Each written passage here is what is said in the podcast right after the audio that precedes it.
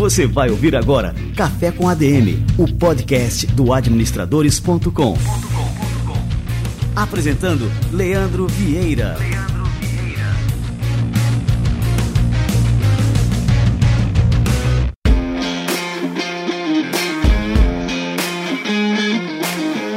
Fala galera, está no ar mais um Café com ADM, a sua dose de cafeína nos negócios. E hoje é um episódio muito especial, porque é o nosso dever aqui no Café com ADM falar sobre Novembro Azul. E se tem uma instituição com propriedade para falar desse tema, é o AC Camargo Cancer Center. Eles são referência em oncologia no Brasil e a maior instituição privada produtora de conhecimento em oncologia também aqui no Brasil. Bom, conhecimento pessoal, vocês já sabem que é a nossa matéria-prima aqui no Café com a DM e o Novembro Azul é sobre cuidar da saúde masculina de uma forma preventiva. Isso mesmo, prevenção e diagnóstico precoce de câncer de próstata e saúde masculina em geral. Hoje são mais de 5 mil profissionais engajados com o propósito de combater o câncer, paciente por paciente, um por um. O AC Camargo Cancer Center, além de ser referência em ensino, pesquisa e tratamentos oncológicos inovadores, é também instituição de saúde que trabalha na vanguarda tecnológica e possui o maior banco de notícias sobre oncologia do país. Então pode acessar, pessoal, accamargo.org.br e veja mais sobre diagnóstico precoce. E para falar sobre esse tema super importante para a saúde masculina, a gente vai receber agora um cara que sabe tudo sobre o assunto, o Éder Brazão. Fica com a gente que daqui a pouquinho ele chega por aqui. Éder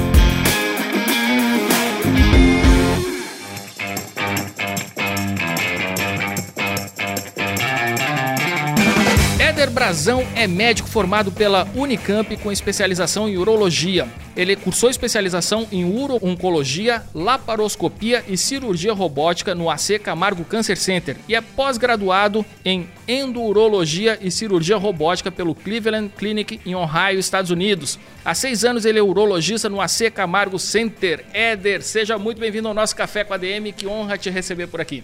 Boa tarde, Leandro. Uma honra é toda minha. Muito obrigado aí pelo convite. Vai ser um prazer conversar com vocês aí sobre esse tema de extrema relevância aí para o homem e para os ouvintes de vocês que são administradores e querem prosperar primeira, primeira coisa é cuidar da saúde. Com né? certeza, Éder. E a gente tem um público masculino bastante forte aqui, bastante alto aqui no Café com a DM. A maioria do nosso público né, é formada por homens. Então, com certeza, esse bate-papo de hoje aqui vai ser muito proveitoso. E, Éder, quando a gente fala em Novembro Azul, Parece que esse tema já virou paisagem, né? Essas datas, esses meses é, especiais em que a gente tem essas campanhas de conscientização. E assim, mas quando a gente fala né, em conscientização para o diagnóstico precoce de câncer de próstata, muitos homens acabam deixando para lá, né? Mesmo tendo essas campanhas que são bastante fortes, né? Já fazem parte desse calendário. Por que, que é tão importante a gente ter esse cuidado preventivo, Éder? Olha, Leandro, o, o homem ele acaba negligenciando muito a saúde, né? Então, é, a mulher, desde sempre, ela busca o ginecologista a partir da, do início da sua menstruação, mas o homem acaba deixando isso de lado.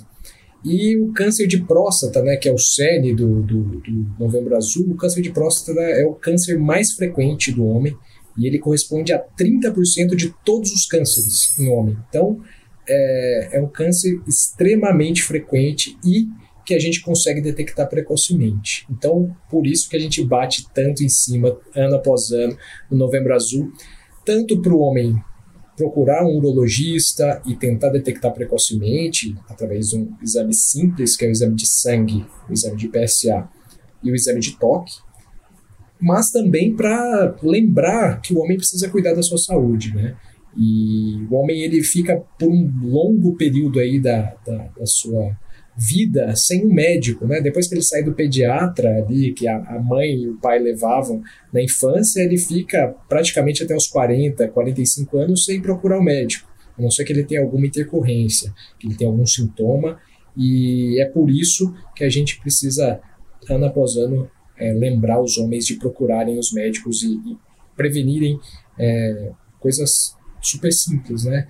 É, hipertensão, diabetes, colesterol, é, ver como é que está a questão do peso. O, o, homem quer dar um gás muito forte no trabalho e acaba esquecendo que a nossa maior é, dádiva é a saúde, né? Sem, sem a saúde, sem você estar tá bem fisica, fisicamente e mentalmente, você não vai conseguir desempenhar tão bem aí no, no trabalho e em todas as outras esferas, né? Então é por isso que ano após ano a gente insiste bastante nessa tecla. Né? Mas tem que ser. É, você falou da questão do, dos exames, né? do, do, PSA e do exame é, de toque. Eu conheci, por coincidência, agora nesse final de semana, né, um senhor com 70, 70 e lá vai, e ele teve recentemente câncer de próstata e ele assim, ele falou que se cuidava, fazia os exames e que o PSA dele, inclusive recente, estava baixíssimo. Então, assim, que ele nem se preocupava com a, com a questão né, é, de qualquer é, câncer nesse sentido. Então, qual, qual que é a importância, né? Nesse caso, pegando já esse caso específico, Sim. né? Que eu acho que a gente esse pode né, fazer um né? alerta aqui para a população em geral, né, Sim, né, Éder? Com certeza. Então, assim, a, assim, uma coisa, já para a gente entrar no, no, tema câncer de próstata, mais de 90% dos pacientes com câncer de próstata, eles não têm sintoma nenhum. Então, se você for esperar ter sintoma para procurar o médico urologista, você pode detectar o câncer numa fase mais avançada, numa fase em que o tratamento pode ser mais agressivo e, eventualmente, numa fase que você não pode curar mais o paciente. É, mesmo o PSA, né, que ainda é o mais importante, o PSA hoje, apesar de você ter citado esse caso, 90% também dos pacientes que a gente acaba fazendo o diagnóstico é pela elevação do PSA. Mas 10% dos pacientes a gente ainda não tem nenhuma elevação do PSA e a gente vai acabar detectando algum é, nódulo é, pelo toque retal. Né? Então, ainda faz parte aí da, da investigação é, fazer tanto o exame de sangue, PSA, quanto o toque retal. 10% dos cânceres de próstata podem passar despercebidos é, somente com o PSA. Então, assim, é muito importante por conta disso. A gente consegue detectar numa fase muito precoce, né? Alguns casos a gente pode até abrir mão de um tratamento inicial e fazer o que a gente chama de vigilância ativa, que é saber que o paciente tem o diagnóstico, mas numa fase ainda bastante indolente, e conseguir programar se esse paciente vai precisar de um tratamento, qual tratamento vai ser. Esse tratamento hoje em dia é cada vez menos invasivo. Hoje em dia a gente tem a, possibilidade de fazer o tratamento do câncer de próstata, por exemplo, localizado com uma cirurgia robótica. É, durante a cirurgia robótica a gente consegue ter uma visualização bem legal dos nervos da ereção, do esfíncter, e isso em casos precoces a gente consegue preservar. Agora, o paciente demorou, não foi neurologista, começou a sentir sintomas urinários, é, para procurar um urologista, ele, ele pode detectar um câncer, às vezes, numa fase que o tratamento vai ter que ser mais radical. Né? Então, isso daí também é uma coisa que tem que, ficar na mente das pessoas. Essa questão do, de não só previne e detecta precoce, mas também detecta numa fase que, que a gente tem muito mais possibilidades aí de tratamento. E a partir de que idade né, que a gente, nós homens, devemos nos preocupar com isso? Ó, com o câncer de próstata em específico, o câncer de próstata, a maior parte dos pacientes vai começar a ter câncer de próstata por volta dos 60, 65 anos. Então a gente já antecipa esse rastreamento é, pelo menos 10 anos. Então, todo homem a partir dos 50 anos deve procurar um urologista para fazer o exame de PSA exame de toque.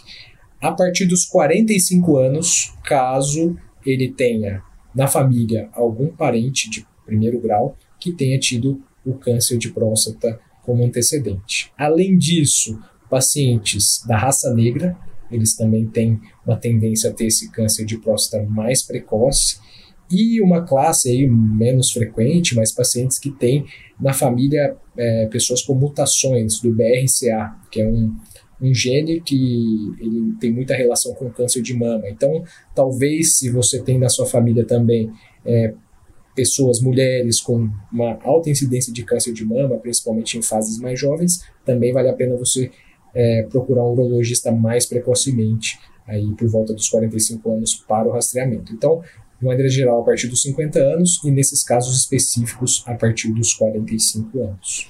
Perfeito. Éder, você chegou a comentar né, nessa diferença é, que os homens dão para a sua saúde e das mulheres. Então, as mulheres, quando começam é, com a sua com a sua vida reprodutiva, elas já começam a ter um acompanhamento ginecológico e tudo mais.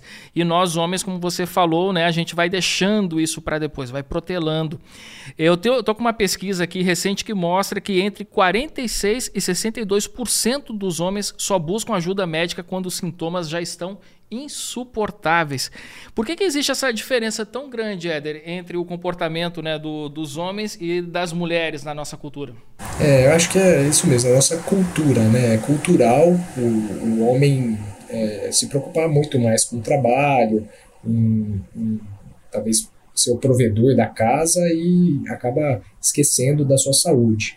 É, além disso, o homem não, não tem aquela coisa que lembra sempre, todo mês, né, a menstruação, que você tem é, os seus órgãos genitais ali em atividade, que isso daí pode, pode dar problema. Além disso, o homem fala muito pouco né, sobre esse, esse tema. Eu acho que é um tabu do homem. Eu vi recentemente até um podcast de vocês com Piangers, né? É, que é um tabu falar sobre paternidade, sobre a saúde, sobre a fraqueza né, do homem, é, é mais raro ainda. O homem quer ser o, o, o, o onipotente, né? quer quer estar tá sempre forte e aparentar isso, e, e mentalmente também isso daí acaba acaba implicando na nossa cultura. Então, o homem também, assim, por parte, isso vou fazer uma meia-culpa, também é um pouco de culpa dos médicos, acredito, né, de maneira geral. É, a gente não tem aí uma, uma, uma classe, vamos falar assim, médica também que acaba abrangendo essa faixa etária ali entre a pediatria e o homem mais idoso, né, é, que, que o homem busca é, de rotina, né, esse, esse médico.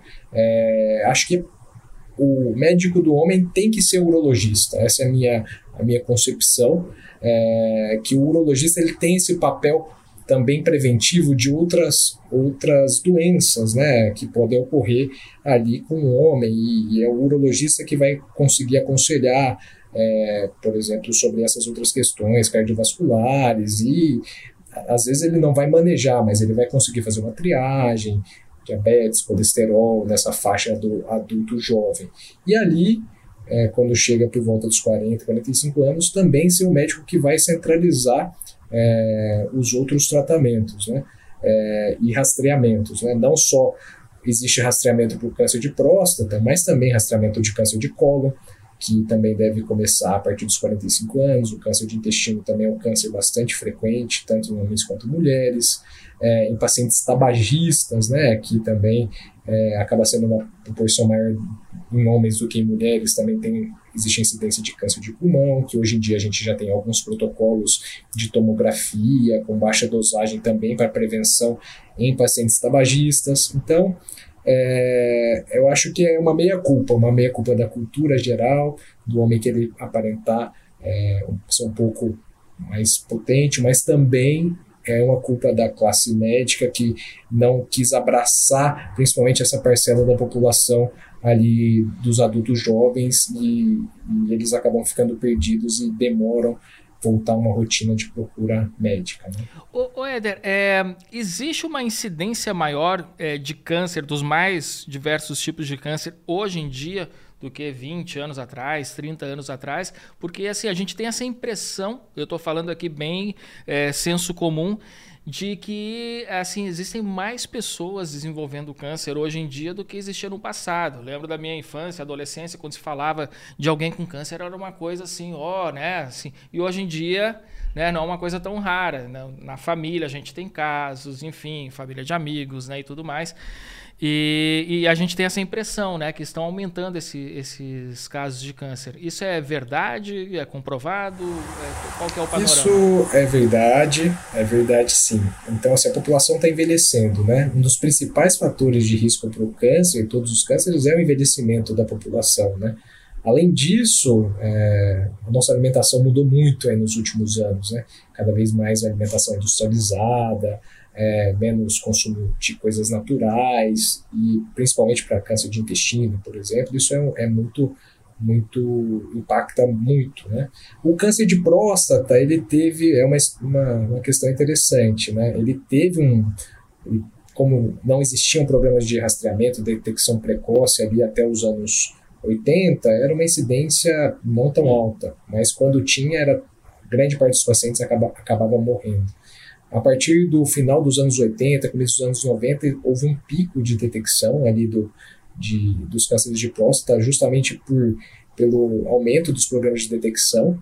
E isso aí, aparentemente, nos últimos anos está um pouco mais estável. Mas existe uma tênue é, tendência a, ao crescimento, muito por conta do, dessas questões que eu falei para você, do envelhecimento, questões alimentares, também os, os níveis de estresse, né, que também acabam impactando é, na incidência de câncer. Então, acho que, que sim, e, e, por esses motivos. Né? Então, por isso que cada vez mais a gente precisa ficar mais atento para essa, essa, temática. Né? Muito bem. Éder, assim, lógico que é importantíssimo no nosso tema aqui do, do nosso podcast de hoje, que é a preocupação com a detecção. Né? A pessoa fazer os exames que devem ser feitos, mas é, também falando em termos de prevenção, quais são os cuidados preventivos que a gente deve ter em cada faixa etária?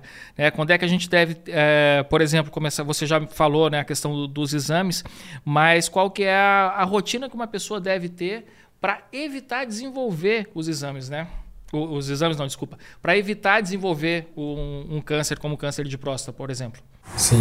Então, assim, os principais fatores de risco para o câncer de próstata, que a gente sabe, é são fatores que a gente não consegue modificar, mas que são idade, né? Então, quanto mais idoso a pessoa, maior a chance do câncer de próstata, principalmente a partir dos 60, 65 anos é, histórico familiar, antecedente familiar é um dos fatores de risco mais importantes e a raça negra. Então, isso daí são os três fatores muito bem estabelecidos.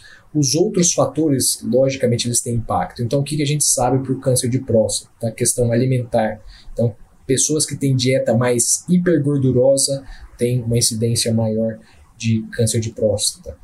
É, pessoas que têm alto consumo de carne também, excesso, né? Também tem uma tendência, a incidência maior de câncer de próstata. O que fazer para prevenir, né? Então, diminuir esse, essas, essas, esses alimentos, alimentos, alimentos gordurosos, alimentos é, com excesso de, de carne vermelha e acrescentar, parece que tem alguns alguns, algumas vitaminas e minerais que têm algum papel na prevenção do câncer de próstata. Então, alimentos ricos em licopeno, que principalmente tomates, né, molho de tomate fresco, e também alimentos ricos em selênio. Isso daí a gente vai encontrar principalmente em sementes, né? Então, semente de abóbora, que é bastante divulgado aí é, no, no, meio é, da população. Então, aumentar o consumo dessas, dessas coisas. Parece também que a vitamina D, é, de maneira natural, né? Então, tomar sol, é, tem um papel na prevenção do, do câncer de próstata e aí da questão reprodutiva ali de, de relações sexuais, né? Então parece que as pessoas que têm uma vida sexual mais ativa também têm uma tendência a menor incidência de câncer de próstata. Então é, é simples, é comer bem, comer de maneira é, natural, fazer atividade física, fazer atividade sexual, se manter sexualmente ativo e tomar sol. Então é, é uma prescrição que é, é super simples, mas é, é, o que parece ter maior impacto aí na prevenção do câncer de próstata e de, dos cânceres de maneira geral. Agora, é um problema que a gente acaba enfrentando muito, Leandro. É, hoje em dia é, é, que as pessoas acham que é, uma pílula qualquer pode acabar e prevenir qualquer tipo de problema que elas podem ter. E isso daí é uma falácia, né? É, não existe nada aí que a gente vai tomar e vai prevenir uma doença super Eu estava anotando então, aqui. A... Depende muito mais de, de regularidade e frequência de coisas básicas, né? Que é se manter uma alimentação saudável, se manter no, no peso adequado, é, do que você tomar e repor essas, essas, essas vitaminas Ué, e tem estudos mostrando que não aqui, tem impacto nisso. eu tava anotando aqui, ó, licopeno, selênio, vitamina D. Pois é, o pessoal já ia sair comprando, comprando selênio e vitamina Semente D. de abóbora. Aí. Mas já tem estudo. É, então. Já tem estudos mostrando, inclusive, que a reposição disso por meio de cápsulas não tem impacto. Né? Então, tem estudos desenhados, prospectivos, muito bem feitos, que mostraram que não tem um impacto, mas sim a, as pessoas que têm esse consumo mais de longo prazo, um estilo de vida mais saudável, que vão ter um impacto positivo nessa incidência de câncer de próstata. Olha só. Bom, então não adianta aqui anotar a receita. O negócio né, realmente é, é ter os hábitos saudáveis, a alimentação saudável né? e, e, fazer essa questão aqui da, dos exames preventivos. É, qual que é o impacto disso? Né? Agora falando exatamente disso que eu acabei de falar, né? da prevenção na expectativa de vida das pessoas né? e também é, linkando aqui com, com o nosso podcast, afinal a gente tem uma, uma grande audiência aqui que é de pessoas que trabalham dentro das organizações, né? Então essa questão da produtividade é um tema central aqui no, no Café com a DM, uma preocupação central da, da, nossa audiência, porque a gente sabe que as pessoas em tratamento, né, muitas vezes elas precisam ficar afastadas do trabalho, né, isso acaba impactando a própria economia e não só a carreira dessas pessoas, né? Não, com certeza. É, então assim tem um impacto a detecção precoce, como eu falei para você, a gente consegue oferecer tratamentos muito menos invasivos. Então, por exemplo, um paciente que a gente detecta é, precocemente um câncer de próstata e faz uma cirurgia, uma cirurgia robótica, esse paciente tem alta é, no dia seguinte. Ele tem um período de recuperação ali de duas semanas, mais ou menos, e ele já está apto a voltar ao trabalho. Ao passo que um paciente que é, tem um câncer no estágio mais avançado, ele pode pode ter necessidade de fazer um bloqueio hormonal, que é você fazer uma castração, abaixar os níveis da testosterona do homem para níveis de castração. Isso daí tem um impacto muito grande na, na, na, produtividade, né? Então, mentalmente, a pessoa acaba tendo um, um, retardo, vamos falar assim, fica mais difícil pensar, a pessoa fica mais cansada, ela tem, tem um ganho de peso pelo próprio tratamento, pode ser necessário quimioterapia, então dias de tempo afastado. Então é, é, é, um tratamento completamente diferente do paciente que você trata num cenário mais avançado do que no paciente que você faz um tratamento precoce. É completamente diferente. Isso daí vai impactar tanto tanto na vida pessoal ali, na expectativa de vida. Então o paciente com detecção precoce você cura, né? Então a chance de cura nessa fase do que o tumor está localizado é acima de 90%, né? É, ao passo que quando a doença já não está mais localizada, já se espalhou para outros órgãos, a gente dificilmente fala em cura, né? A gente consegue é, controlar a doença por vários anos, mas a média de expectativa de vida do paciente que tem um câncer de próstata metastático é 10 anos. Então, de cura para uma expectativa de vida de 10 anos é uma diferença gigantesca. Então, é isso que a gente, que a gente quer. Né? A gente quer detectar, ou provavelmente a incidência do câncer de próstata ela não vai mudar, mas faz muita diferença a gente conseguir detectar numa fase mais precoce. Né? É, como eu falei para você, a, a histórico familiar e idade acabam pesando mais do que os outros fatores. Dá para a gente modificar, nem tudo está no nosso DNA, dá para a gente modificar as coisas, mas ainda maior incidência é por conta dessas outras questões. Então, se a gente conseguir detectar nesses pacientes, muito bem, e eu espero que a nossa audiência esteja atenta aqui ao nosso bate-papo, né? E atenta à importância realmente de tomar uma atitude. Depois de terminar este podcast aqui, já marcar aqui o seu exame, né? Importantíssimo.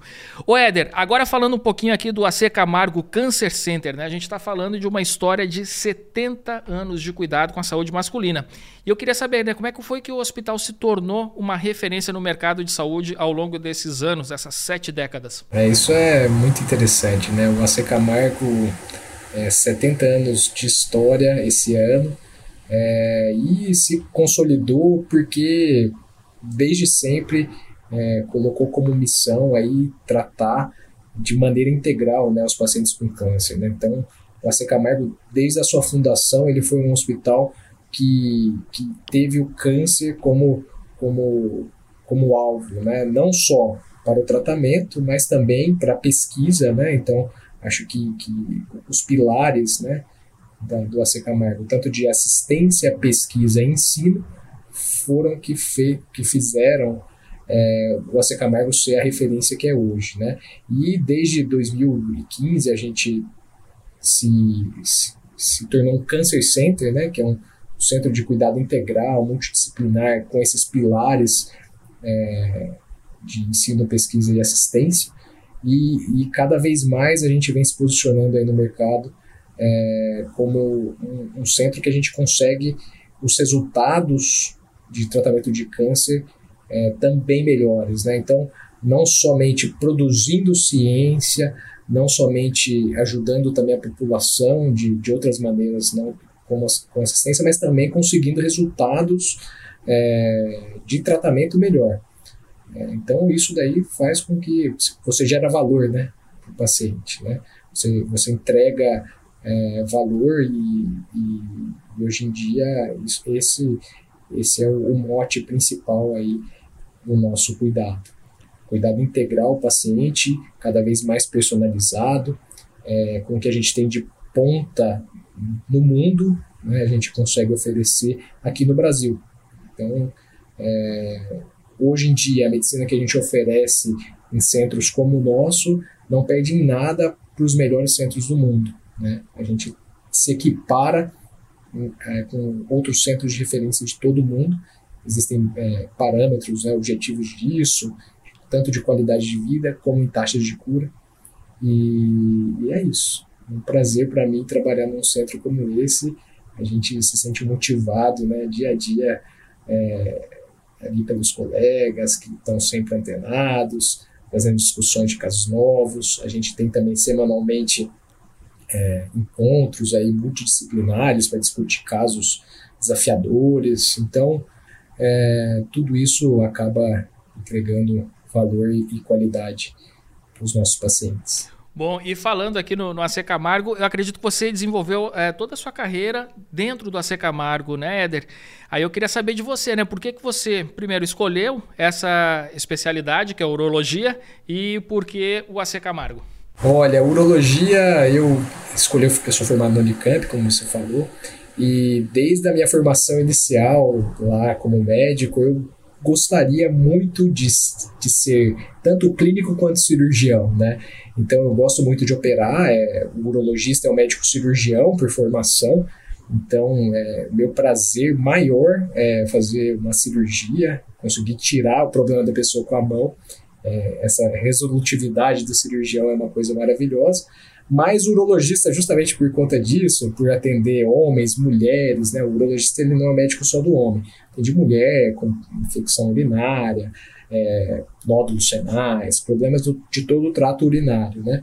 É, desde criança também com problemas urinários, fimose, até pacientes muito idosos. Então eu escolhi urologia principalmente por isso, porque conciliava a clínica a cirurgia englobava todas as faixas etárias e, mais ainda, por ser um, um, um, uma especialidade muito de vanguarda. Então, a urologia ela faz desde procedimentos super pequenos, como uma vasectomia, né, para esterilização do homem, que a gente faz no consultório em 10 minutos, a uma cirurgia gigantesca cirurgia robótica que dura às vezes, seis horas, entendeu?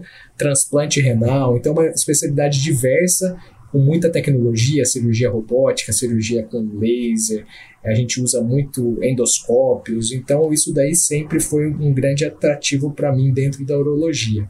E aí depois de terminar a urologia é, na Unicamp, eu vim para a Camargo me, me subespecializar é, em laparoscopia e cirurgia robótica voltada para o câncer, porque dentro de todas as subespecialidades da, da urologia, o que mais me fazia vibrar o, o coração, né, o que me fazia sentir com propósito ali para trabalhar, é tratar o paciente com câncer.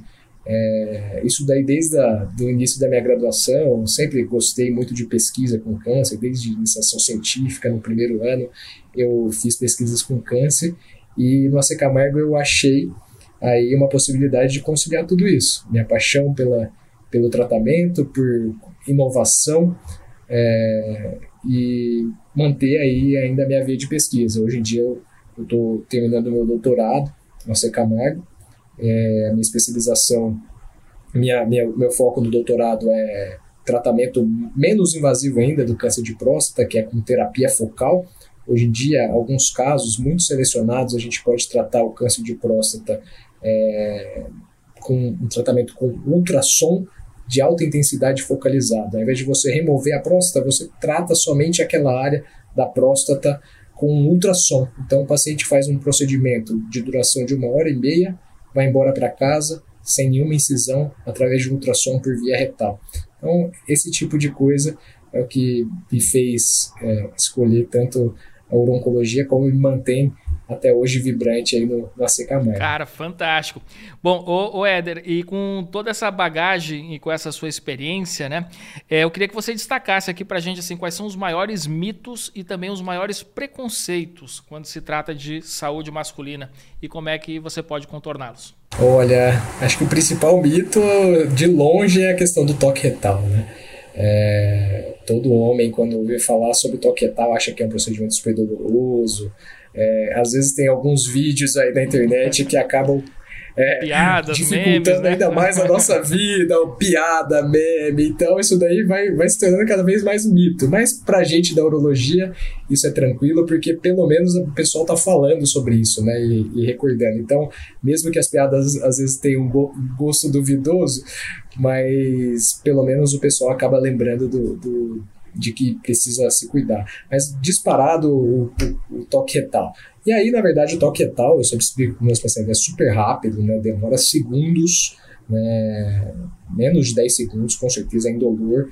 É, tem luva, tem lubrificação. O paciente, na maior parte das vezes, é, não fica de quatro, nada disso. Realmente é um exame de lado, o paciente faz, super tranquilo bem sossegado, não precisa de anestesia geral, nada disso.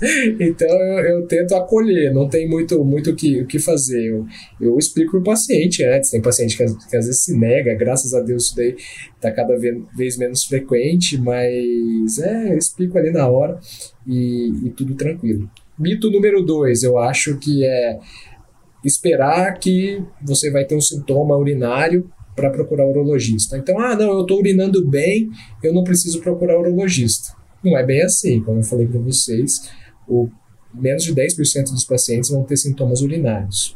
E os que têm sintomas urinários, na verdade, a maior parte das vezes não tem câncer de próstata, né? Só tem um aumento benigno da próstata, né? Que é uma outra doença nada a ver com câncer. Então, talvez mito número 3 é, vejo pacientes que fizeram ultrassom, às vezes por algum outro motivo, e acharam a próstata aumentada. E eles vêm me procurar com medo de câncer. Eu fico feliz por eles terem me procurado, mas eu já esclareço para eles: aumento da próstata não tem nada a ver com câncer de próstata. Então, não é porque o paciente tem a próstata grande ou pequena que ele tem uma maior ou menor chance de ter câncer de próstata. Então, esse é um outro mito aí bastante, bastante frequente, né? É, sangramento na urina tem relação com câncer de próstata? Também é um, é, é um mito. É, a maior parte dos pacientes que têm sangramento na urina tem problemas da bexiga. Então, sangue na urina é um sinal de alarme para o urologista, para todo homem, para toda mulher? Sim, mas para câncer de bexiga, tá? É, então, o câncer de próstata geralmente ele pode ter sangramento no sêmen, né? Então, é uma outra via próstata ela é muito mais relacionada com a, a questão sexual de, da ejaculação do que com, com a parte é, de sangramento urinário, propriamente dito. É, outra questão que acaba chegando bastante para a gente é, é, os pacientes acharem que por terem alguma dificuldade de evacuação, então, ah, doutor, eu tenho tô com constipa, constipação, tenho dificuldade para evacuar é, eu acho que minha próstata está aumentada. Então também é outro mito. A próstata ela não tem nenhuma relação com a parte intestinal. Apesar de a gente fazer o exame de toque para detectar a próstata, na verdade a próstata ela faz parte do trato urinário, trato genital. Né? Não tem nada a ver com, com a, a, a questão é, das fezes, né? então também não vai dar sangramento nas fezes. Logicamente que são todos sinais de alarme que, que o, a pessoa tem que procurar um médico, mas às vezes esses, esses sinais não são relacionados ao câncer de próstata propriamente dito.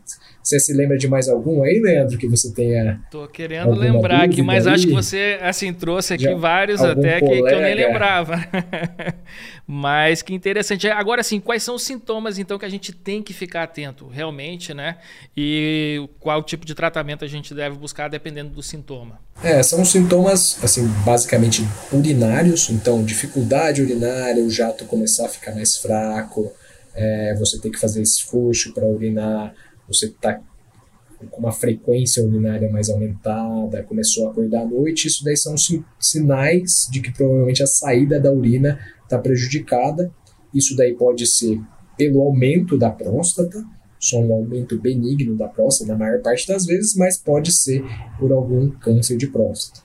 Outro sintoma, como eu falei para você, a próstata ela é um órgão que é, a próstata só serve, na verdade, para finalidade reprodutiva. Ela produz o líquido seminal. Então, é, grande parte do líquido seminal, quase 80% do sêmen que sai, ele é produzido na próstata e vesículas seminais. Uma pequena porcentagem só é do espermatozoide que vem do testículo. Então, a finalidade da próstata é para reprodução. É, a partir do momento que você começa a ter alguma alteração no sêmen, sangramento, isso é um sinal de problemas da próstata.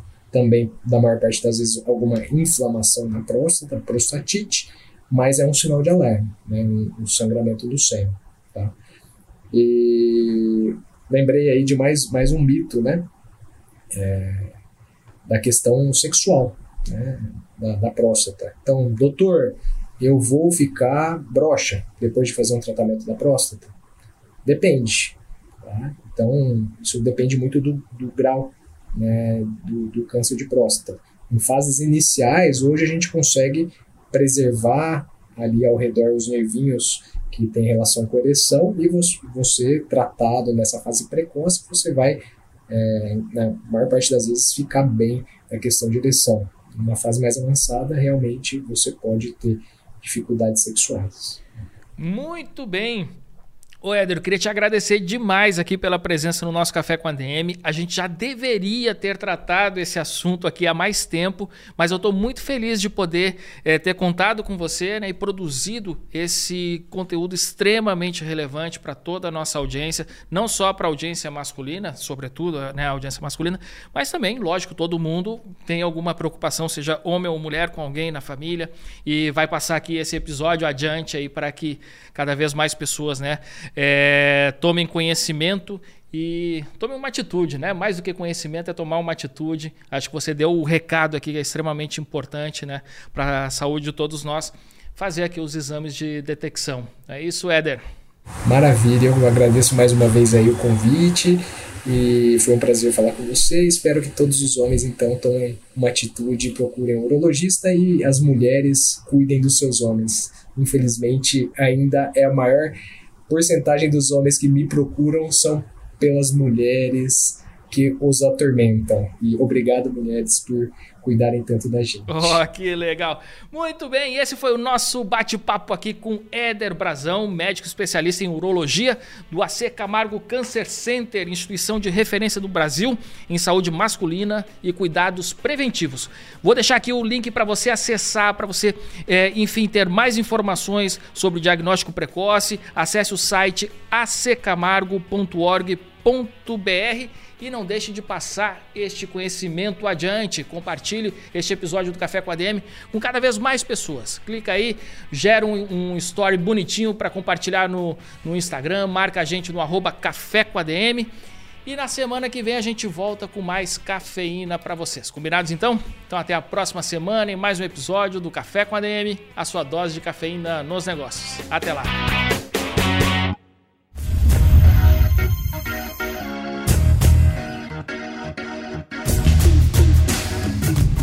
Você ouviu Café com ADM, o podcast do administradores.com.